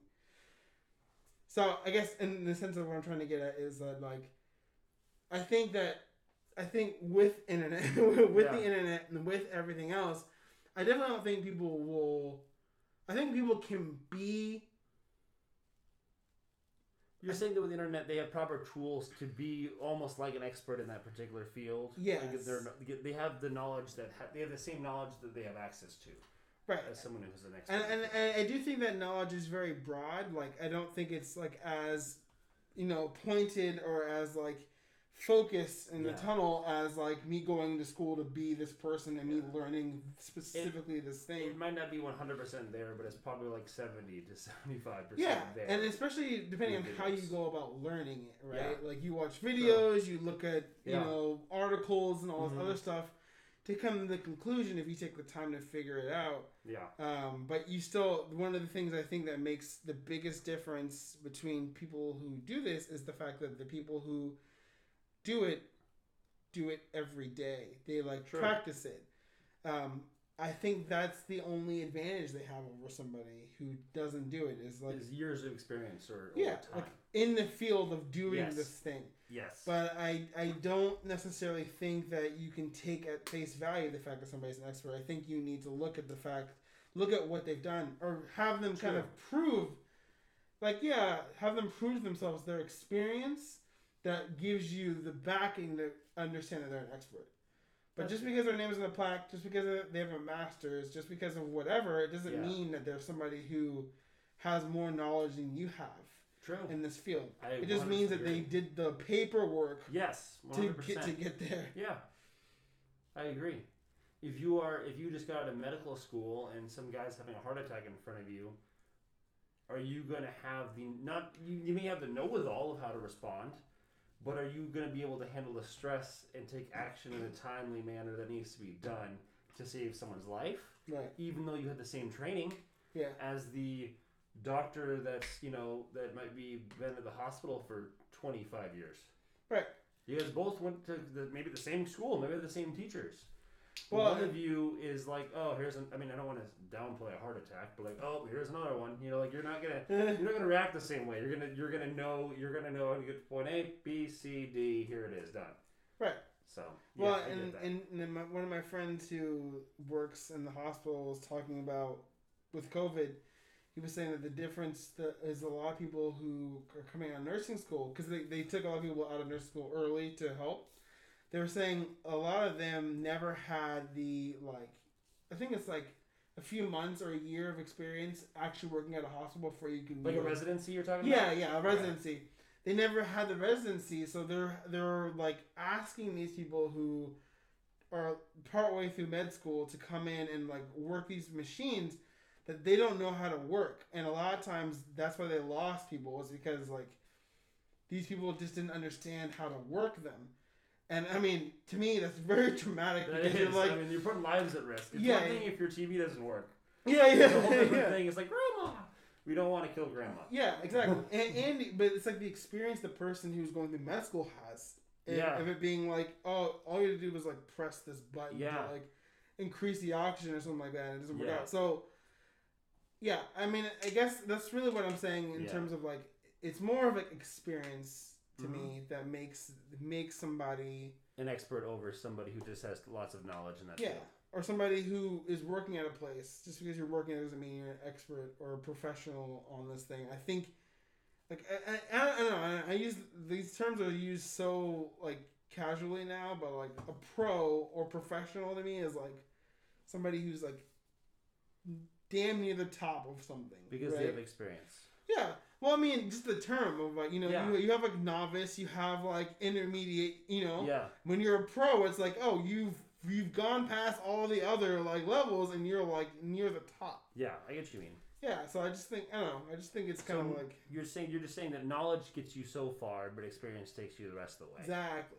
Okay. You have to you have to go through the experiences before you can actually, in my opinion, before you can say like, I deserve to be called That- an expert or a 100%. professional. That makes sense. Now I see where we're going, coming from. Yes, I get that. Yeah, I kind of go. I kind of go random, and then I had you know.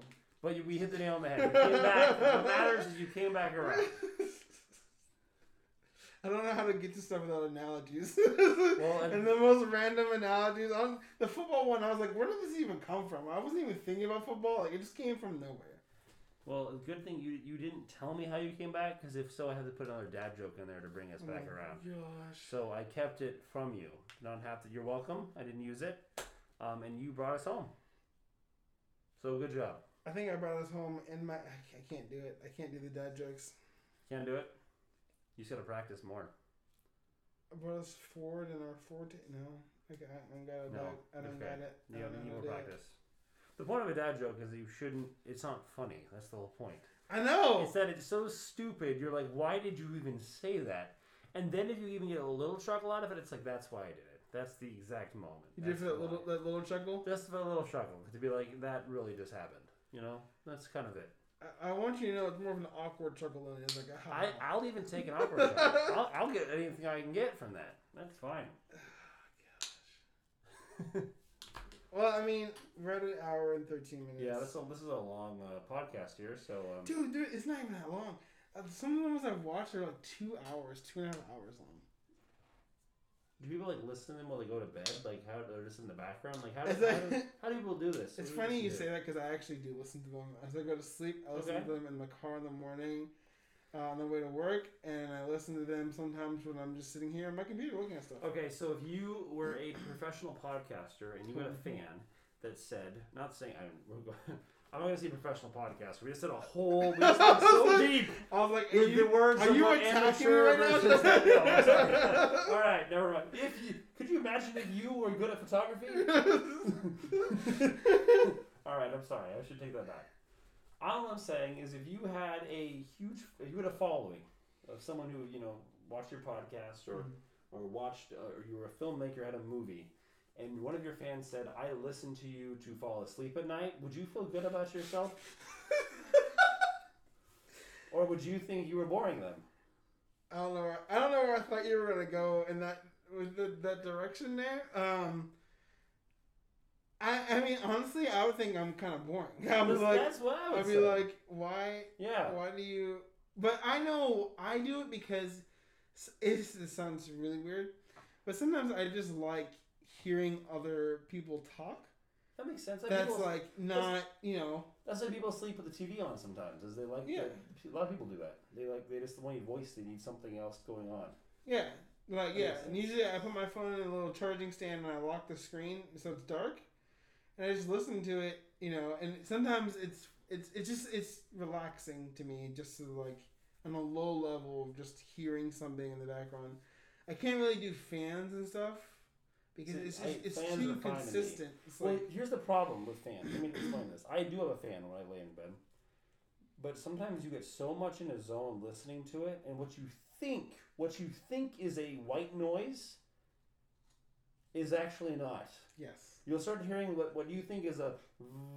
You start hearing like a.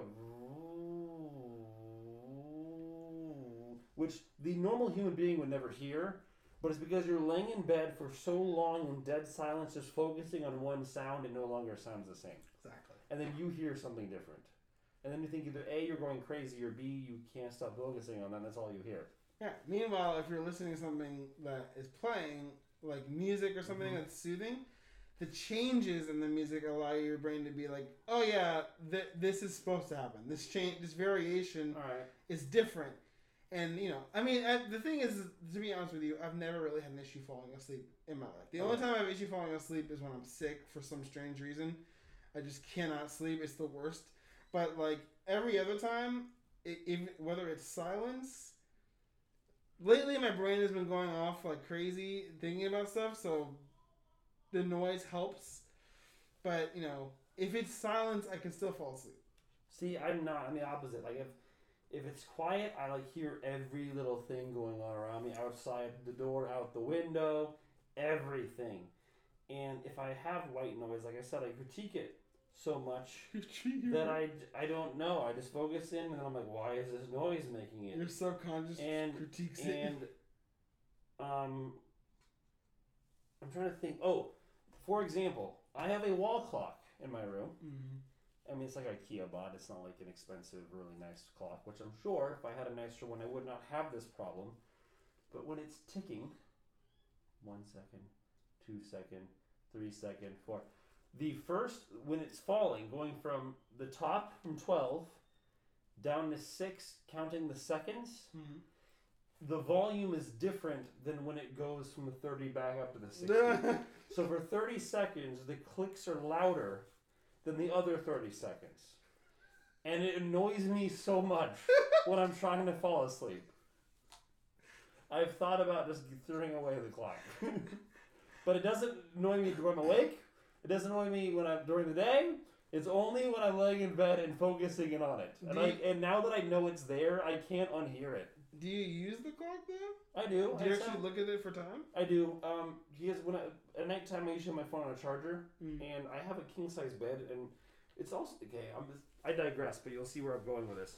Um, I there's something to be said about a king size bed. I have a king size bed because I am six six, and I growing up I had like a twin, and then I had like a queen. I sleep diagonally, so my feet don't stick off the edge of the bed, right? But you kind of build the same habits. So I have a king size bed, and guess what? I sleep on the same side every night. I don't even sleep on the whole thing, Mm-hmm. which is weird. I the reason I got the clock is that if I'm laying, if if like a normal person would, hopefully if I'm normal, be laying in the middle of the bed, I would not be able to reach my nightstand, and therefore I couldn't reach my phone, so I wouldn't be able to see the time if I needed to. So I'd use the clock, which is literally up in front of me across the way above my television. But because I sleep literally on the same side every night, my phone literally is like, oh, it's right here. But if you can't sleep, the, the last thing you need is some bright light in your face to see the time and you feel like you're being blinded. Because an iPhone, any, any smart screen, anything, a computer screen, you turn it on in the middle of the night and you're just like, who did this to me? Why? who? Why? Why do you hate me so much? Um, but it's also nice when you use like at home. I have um, an Amazon Echo, and I sometimes I'm just like, Alexa, what time is it? And she'll be like, it is three oh five, and then I'm like, oh, thank you. And you didn't light up. I mean, you have a little light, a little ring on there, but it's not enough to. It's, the light isn't startling to me. Yeah. Because it's just a ring. It's not like the whole screen. Right. I mean, use You the can- Alexa. I can ask my phone. I can do other things, but the uh, the Alexa helps me more because it's less jarring with the light change. Fair. And then I don't even open my eyes. You just keep your eyes closed, and you just it's like you're just asking someone. You're like, hey, hey, this guy next to me over here, hey, or my neighbor out yell out the window, what time is it? And see if someone responds. You know, Yeah. it's kind of like that. I mean, you know, I I, I, I get it. I also just put my my Apple Watch next to my light stand. When I bump it, it lights up, and it's not that. Uh, no, because that requires more movement for me, and I don't want to do it. it sounds weird. Like I'd rather use my vocal cords than move my body. No, it doesn't sound weird. I'd rather use my vocal cords too. Yeah, like, but when you're really tired, you don't want to use those. like I'll be laying in bed, be like Alexa, and like, like, she doesn't respond. I'm like she still doesn't respond. I'm like God damn it, Alexa. I I mean I hmm. I guess I get it. It's kind of weird though. it is, but that's kind of what it is. So, so maybe if I get into the habit of using that, You can get rid of the clock. I'll get rid of the clock, and then every 30 seconds I won't freak out when I'm trying to sleep. Yeah, I mean if it's not helping you sleep, you probably should get rid of it. Well, I don't notice it every night, but when I, it's only when I'm like laying there and like zone out and think about it. It's re- I can't explain it. It's weird. It's just strange. Your, your mind goes to weird things when you're trying to sleep. That's exactly what it is. I'm just trying to sleep. Oh wait, no, there's a lot. my of my brain when you're trying to sleep is like the hardest because my brain likes to wander. I'll be laying in bed. I use this example a lot, but I'm going to use it in here because now I'm explaining it more. But it's like one second you're trying to fall asleep, and then while you're laying there, you think to yourself, "What is the average lifespan of a gazelle?" The fuck? And then you have to know the answer. Do you? This is what happens to me of almost every all, every few ev almost every night, and then you lay in bed, and then you're like, "This isn't important. Go to sleep." And then you're like, "Okay." And you roll over and you go, 12 years? Nah, it can't be 12 years. Maybe 15? I don't know. Would eight years. What about in captivity? I'm not really sure. And then you realize you wasted like 30 minutes trying to fall asleep, trying to guess an age of a gazelle, when all you had to do was turn on your phone, Google it, get the answer, and go back to sleep. So what do you do? You get up, you go, okay, da, da, da, and you find the answer. I'm actually doing it right now because I think it's important right now. Oh gosh. Average lifespan of a gazelle. Uh, average lifespan of a gazelle, 10 to 12 years. so I actually was right. But if I didn't know this, I'd be laying in bed wondering and analyzing my own thoughts of what I thought was the closest, right? So now I'm like, cool, I can go to bed now. So you roll over. Wrong. How long do beavers live? I don't know. Let me find out. This is, goes on. This happens a lot. What the hell? Because? I think of the most random things when I'm laying in bed and have no idea why. And they all of a sudden become more important than sleeping. Be- be- And then by morning, you don't remember what you were thinking about. But you don't. You can't like switch your mind to tasks instead of being like, okay, so like I'm excited about going and getting this vinyl record at this place in Maryland this week, and it's like, okay, so how many vinyls should I get? Blah blah blah blah. You can't like switch your mind to that.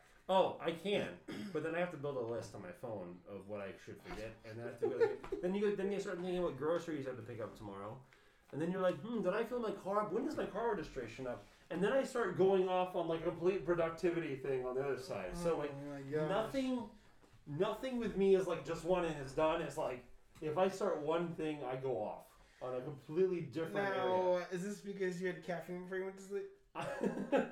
it has happened before, but no. I usually, um, I so, I've had, I try to not have caffeine after three p.m. After three, and I usually go to bed. Uh, my average, like, so I get home. Sometimes I get home. Maybe go to bed around like ten or eleven. So four, five, six, seven, eight, nine, ten, like eight hours later. So no, usually it's not usually caffeine. What keeps me up is if my oddly enough, and it's funny being from somewhere where it's hotter than here, because of the humidity, I find that I had a Nest thermostat on my uh, my house in Vegas, and I realized that when my bedroom hits seventy between seventy two and seventy three degrees on the dot, my dreams get very vivid, and it keeps me awake at night. It's really weird. It's like your brain just triggers. So the, so the colder I have it, the more less likely I'll wake up and have weird weird dreams when I wake up. So my bedroom right now is probably sixty seven, Fair. and it's nice and cold. And when it's colder, I usually sleep better. Um, and so that's one thing. Two would be. I try not to be the person to, to look at technology right before bed. When I can, if I can put it down and just lay in darkness for a while, it helps. Um, it's harder, easier said than done. It's hard to do um, because I mean, you, you know, people our generation tend to be more night owls. Mm-hmm. So when you put your phone away and your phone is pinging, pinging, pinging, pinging because all your friends want to reach out to you, and you or someone wants to text you and you're just like, oh, I don't want to be that guy. It's like I'm in bed, I'm going to bed, and you're like, it's like eleven o'clock and you're like, you feel like you're the one going to bed early, um, unless you have to be up early in the morning. So it is easier said than done to have the phone off and not being used. Yeah. Um, but that's kind of what I have to do. Because if not, then I have to again organize my day for the next day. I am more productive when I'm trying to go to sleep than I am while awake normally during the day. I mean, I'm definitely more productive at like two. No, no, no. I mean, like while I'm trying to go to bed. Like while I'm trying to go to bed is the only time I want to do everything else besides the task at hand, which is go to bed. And then the longer I delay and do other things and not go to bed, I'm, I'm. And the word's not panic, but you're like, like, you. It's almost like you're like, you don't do this, go to sleep, and then you're like forcing yourself to go to bed, so then you don't want to do it. It's it's all a mind game. it's all It my really game. is. Going to sleep when you have some part of insomnia or mind wandering, it's just a small form of torture. That's all it is. It definitely is a small Yeah. room. I could I could totally see that. That's it. I mean, the weirdest, the weird. I feel like the weirdest shit happens to you when you're trying to go to sleep. Yeah. Centipedes. Yeah. Oh, oh yeah, sorry, sorry. This is all, and then the centipedes all has what happened because this is the gazelle thing happened. Well, the, my bedroom's like seventy three because my. By the way, my old apartment that had the centipedes, the the. In a building that was built in like the fifties or the nineteen fifties or nineteen sixties, and the AC is on full blast. And all I want it to get to is seventy two, Mm-hmm. and it's like 78. And the AC was on all day and all night and all day and all night and all day and all night. Dude. And I literally would lay in bed going, one of these days I'm going to wake up and my air conditioning will be blown. And this is going to suck. I can't. So my AC is on full blast. My bedroom is 78, 80 degrees, which is already uncomfortable and I can't sleep. And I know that the minute it goes past midnight, little dinosaur creatures will start crawling on my walls. And maybe on to me. That's probably why they were there. They're like, oh, it's so warm in here. It's so That's the problem because I found out that when I would get in the springtime, with although there are some, if I brought the temperature below seventy, I I didn't see as many. Mhm. Now I don't know if the connection was hey it's springtime there's not as many out there, but I noticed that when my bedroom was colder, I saw less of them. Yeah, because they're like, it's too fucking cold. That's what I'm thinking too. So you're like, so my AC's on full blast and it's not helping. And I have centipedes on my walls, and I can't sleep, and I'm uncomfortable trying to go to sleep. It's just you can't win. Yeah. Well, you were talking about temperature. I cut the AC on for my nest downstairs because it was 71 degrees in here. Well, thank you for that. yeah, I totally agree with the with the temperature. I need to be fucking freezing. Remember, I don't know if you were here a few years ago when we had the nor'easter Yes. in the power. My power went Well, out. I had no power outages, but my old apartment used to have power outages like every few months for like. You had no power outages. No, I said I, in Vegas or here. Were you here in Vegas when it happened? No, no, I've been here for four and a half years. So the, we had a nor'easter a couple years ago, didn't we? Or were you talking about older, like longer than that? I think we had two, Yeah. but well- one that hit Northern Virginia specifically, and it like knocked the power out. Oh, I don't know about that. Well- Maryland as oh, well. okay. I don't know if. I was here for that. Okay. But I did have a part. Where my old apartment would just randomly have power outages Mm-hmm. for like an hour or fifteen minutes, and I would come. I would like leave for the day and come back home, and you know, like I have Philips Hue bulbs. Yeah. So I just come home and all the lights are on, Yeah. and you look around the house going, "What is going on? Why are my lights on?" And it's even worse when there's a power outage at nighttime because one time I woke up in the middle of the night with every light in my bedroom turned on, Kind of and creepy. down the hallway, and in the kitchen, and the living room, and it's just the whole thing. You're just like, what is going on? And of course, you're exhausted and delirious. You're like, what is? Why is everyone turning the lights on? Well, it's, it's really So- annoying because it happens and the lights are at full brightness. Yes. too. yes, because you're sitting there going like, you- you're, you're about to go to bed, you're getting all ready, and you're like, bring it to ten percent. It's like, okay, dimming lights, and you're like, oh, it's so peaceful. Then you go to sleep, and all of a sudden it's like someone's shining a flashlight in your face. So not a nice way to wake up. But um, I don't know if it's the wiring because the the the apartment I live in right now is on the same property as my old apartment is just next door, and they actually tore down some buildings in my previous apartment to build the building I'm in now. And I've had not, I, oh sorry, one in six months, and it was maybe like I, I wasn't home. I don't know how long it lasted, but it would happen like I got what, one one a month on average mm-hmm. on my previous apartment. And it, but it wasn't like a long time. Like I'm not like it's not like oh god you have no power. It was like oh that was a I, I like a light would flicker off for like ten seconds, and turn back on. You're like oh I just enough for me to have to reset all the clocks in my kitchen on my microwave on my stove. Uh, you just have to run around and just reset everything. Yeah. So it was pretty much just in more of an inconvenience than it was anything else. I mean, I'll take that over no power. I'll agree. I'd agree with that. Because like a few years ago, we had nor'easter here, and I think it was like maybe like 2015 or 16 or something like that. It was in the middle of summer. It was like 95 degrees. Gross. So, and it was 95 like at night, and it get into the hundreds in the day. It was so hot, and we had no power for like two weeks.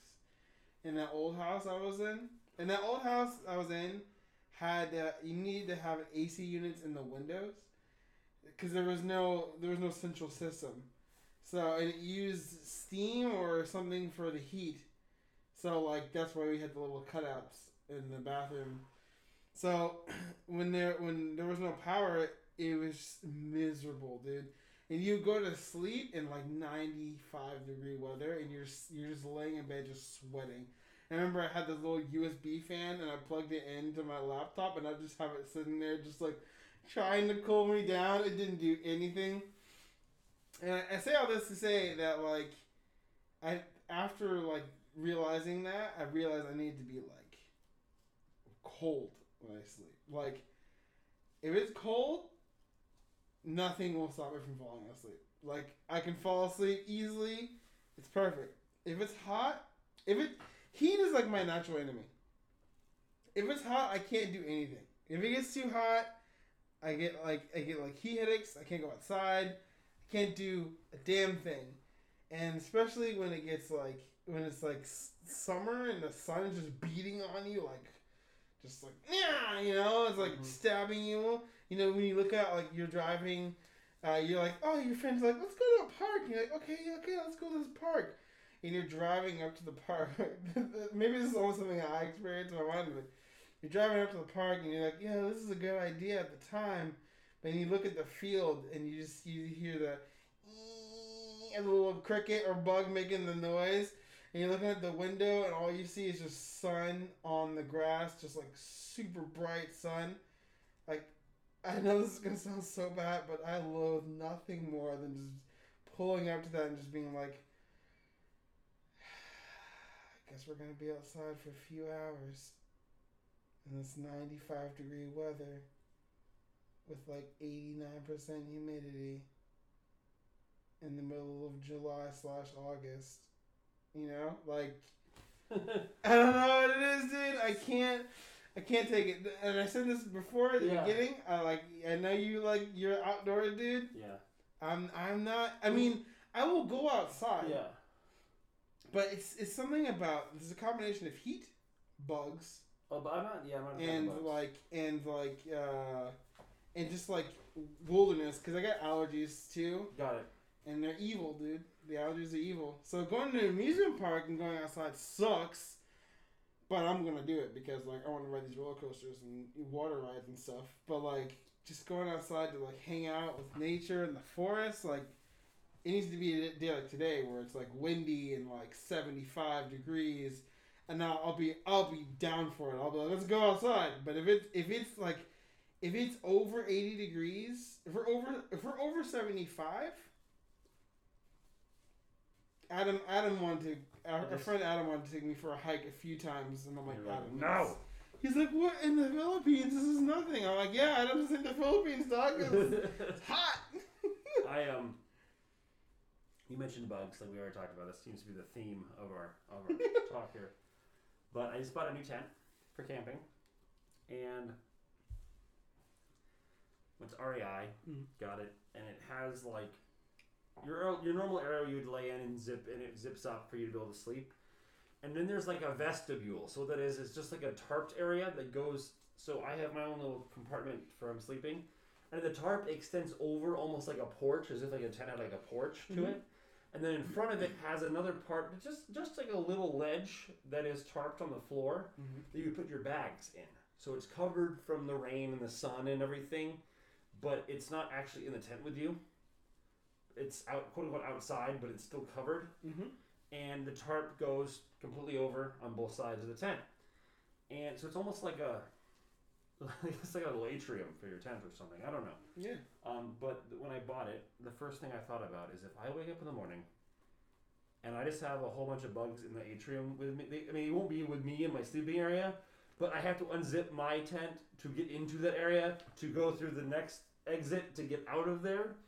I'm gonna be, I'm be like, please come get me! Like I don't know. I'm just gonna be like screaming, gonna be bloody trapped in murder, tent. trapped in my tent forever. yeah, I will never be able to leave because I have to go through that. I don't. I don't get how you do it. I don't get how you. Uh, Um, there's some so when you're camping. Sometimes when you're camping, you're just like it just you come to the territory. You know, mhm. I I can't say that like bugs don't bother me when I'm camping because they do, Mhm.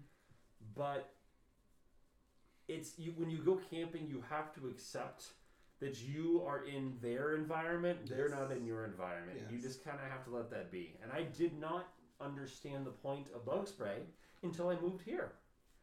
Um, because uh, besides little gnats and things in Vegas, you really don't have to worry about it. I mean, I've been camping and seen a scorpion. Yeah. Um, I've been camping and seen a rattlesnake.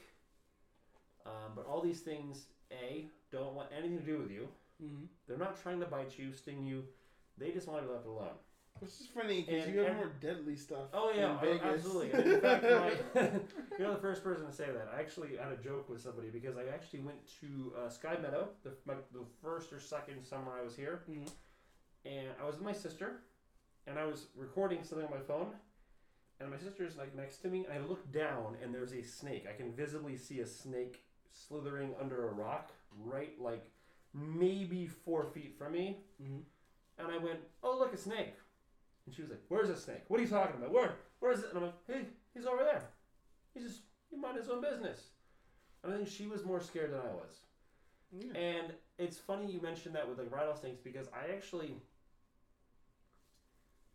I like rattlesnakes. And you know why? They make loud noises when you get near them. Fair enough. Other snakes don't do that. so I actually am more scared of accidentally coming across a quiet snake than I am one that's gonna be s- at They, me. they just like, look, if I'm gonna Yeah. kill you, I'm gonna give you a warning. Yeah, like first, I'm okay? fully okay with a warning. Please give me a warning. Like last I checked, you know, you don't have like I mean we have black widow spiders too, a lot of them where I where I Yeah, was. see? And and unfortunately they don't they don't let send off warning flares when you see them. Um, but the thing with black widow spiders um, is I learned this growing up, but also my dad was from Phoenix, Arizona, so he grew up with them in the desert all the time. You look at these beautiful spider webs in like the Amazon and pictures on like Nat Ge- National Geographic and stuff, and you're like, "That's a beautiful circle. Look how beautiful that is." And then you look at like other things. I want you to imagine, like the show Hoarders. Mm-hmm. I want you to imagine a hoarder spider that is a black widow. Their webs have absolutely no pattern, design. There is nothing. They, they literally just spin just crap everywhere, Mhm. hope that something will fall into it. So if you ever see like a web, because even like funnel spiders have like a funnel. There's like there's like oh you have a little pattern. You make a little you made a little pipe that goes back into a point, and that's where you're hanging out. Yeah. Black Widows is like you took silly string and just just let it out all over the room. There's your web. So it became really easy to identify like oh, that's a Black Widow. Why? Do you see one? No, I don't. But look, who else could have made that? That is a drunk person's web. So you're saying They black just stumbled widows, everywhere. They're not artists. They're not. They are not artists. they they they don't care. They don't have any. They, well, maybe who knows? You know, like maybe they're just maybe they're uh, they're, Misunderstood. maybe they're too abstract. You know, That's what it is. they're just too ab- they're just abstract artists. They don't really They're think. too far in the future for us. They that's are all. right. We're just yeah. We're they're they're too hip. Um, but they, they just don't they don't care how their home looks, as long as it um it, it functions. You know, Mhm. if, if it if it catches a fly, and it has a home. Aesthetics aren't as important. Would you say that that is far from home? I see what you're trying to do there. I see. Um, you told me before it was an awkward laugh. I'm not even laughing. You awkward. You were the one awkward laughing. I just had silence. So what benefit is that for you? Uh, it's more of your eyes and your expression. I Okay, get that's that fair. is Okay. that's enough for me. All right, fair Just, enough. just the this fool tried to take my bit, Yeah, exactly. and then I'm like, yes. yeah, I'm about to flip this table over this and then walk out to prove a point. well, I think an hour and thirty. I think it's good enough. I think, minutes. I think you've given them what they want. I mean, talking about bugs And camping and Honda Elements and bugs and some random tangents about professionals. and, and we brought it back to bugs. So I think we got a, we got a, we went a full circle there. yeah, we weren't that far from home. No, actually. I don't think we were. E.T. would be happy. Because he, he phoned home? Yeah, he wanted to get home. He just wanted to phone. may- Maybe he never actually wanted to go home. Maybe he just wanted to call home. Do you ever think about that? Yeah, they assumed for him Yeah. that he wanted to go home. Yeah, like E.T. phone home. Like here's the here's your cell phone. He's like deuces, parents. I'm here. Bye. Yeah. Like, They're like, maybe- like, no, you have to go back. yeah, maybe he really didn't want to. Maybe the whole point was just to let him know where he was. You know. Yeah, they're, they're really accepting of ET now that I think about it. Yeah. Anyway, that's a Yeah, we digress. All right. Alright, so mm-hmm. this is the end of this podcast. And discussion. And discussion. An hour. See, if I wait one more minute, I can get a full hour 40. You're trying to round it up. Is that what you're trying to do here? I'm too lazy to do that. All right. Well, this, yeah, we don't. We would. We don't want to give you just pure silence because that would be mean. Then You know, like those YouTube uh, ones that are just pure silence at the end? Mm-hmm. And it's like, alright, guys, I'll see you next time. And it's just Silent. Yeah, we won't do. Don't do that to them. Just, just cut it. I, don't know. Okay.